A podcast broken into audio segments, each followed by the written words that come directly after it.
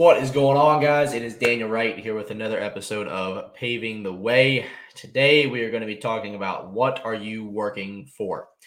So it came up in conversation today about um, the uh, the old days where back in my journey and in, in my company that I own now, ProLine, it, it started with me and a machine and a parking lot.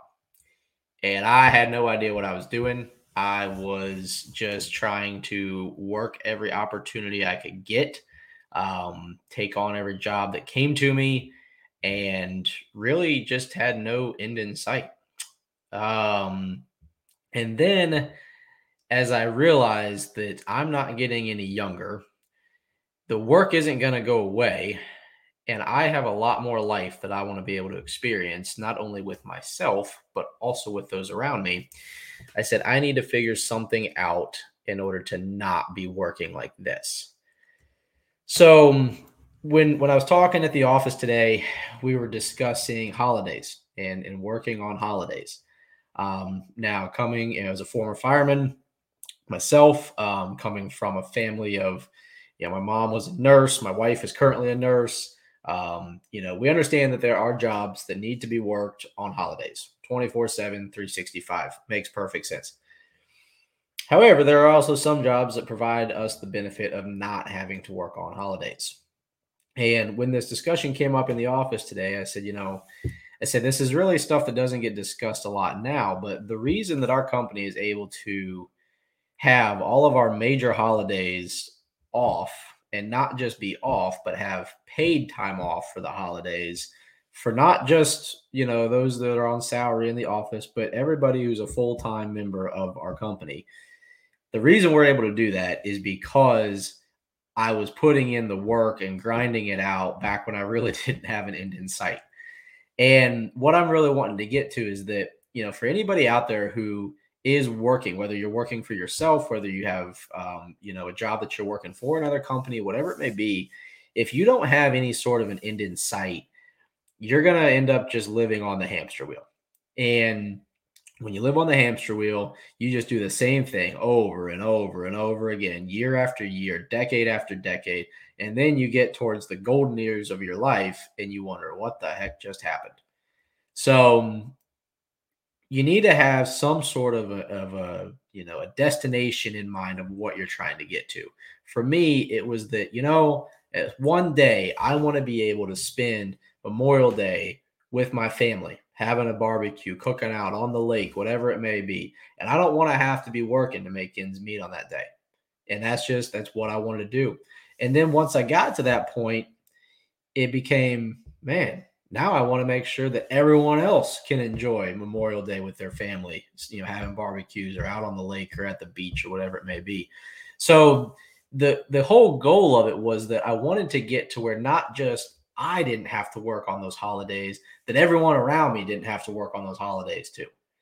And I think sometimes we lose sight of that. Sometimes, you know, especially living in America, you know, we're chasing the almighty dollar. And so we're just constantly chasing it and trying to, you know, think that the next job might not come. And what happens if this, what happens if that?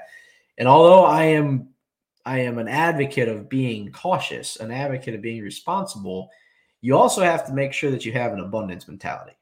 And that means that, you know, hey, that parking lot's still going to be there the day after Memorial Day. You can probably go paint it then. Or that lawn is going to be there the day after Memorial Day. You can probably go cut it then.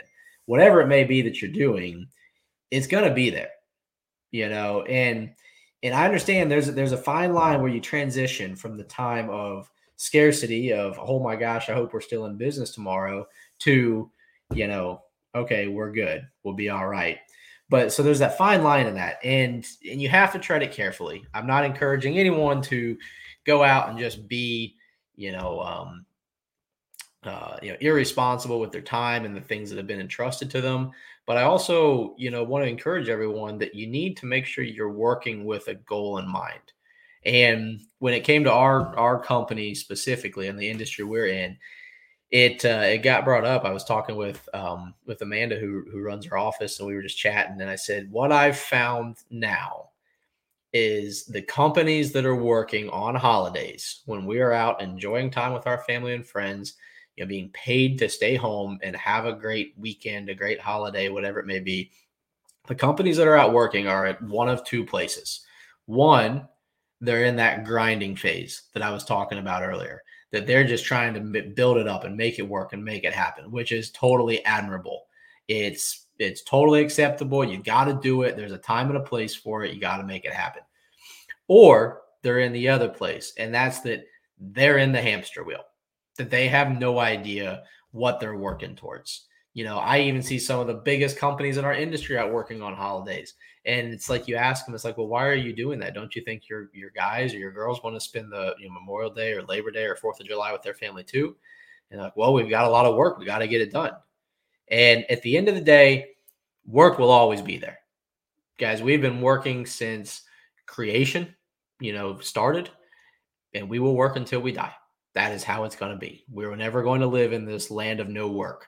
So work will always be there. Opportunities will always be there. Yes, you need to capitalize on them when you can, but at the same time, you need to live your life. And you need to make sure that if you're in any sort of a leadership position, that you are leading and living a life by example that other people want to be a part of. So that's just, it's something that came up today. I wanted to share that topic with you guys um, and just let you know that, you know, there is light at the end of the tunnel. Um, it doesn't always happen overnight. I spent many, many years working a lot of days, a lot of hours um, consecutively, and I wouldn't trade it for the world, honestly. Um, I, I really wouldn't trade it because it's, it's built what we have now. So appreciate you guys for joining in. Um, something to think about, you know, when you're paving the way to the life that you want is, what are you working for? So look forward to seeing you guys next time. Appreciate you.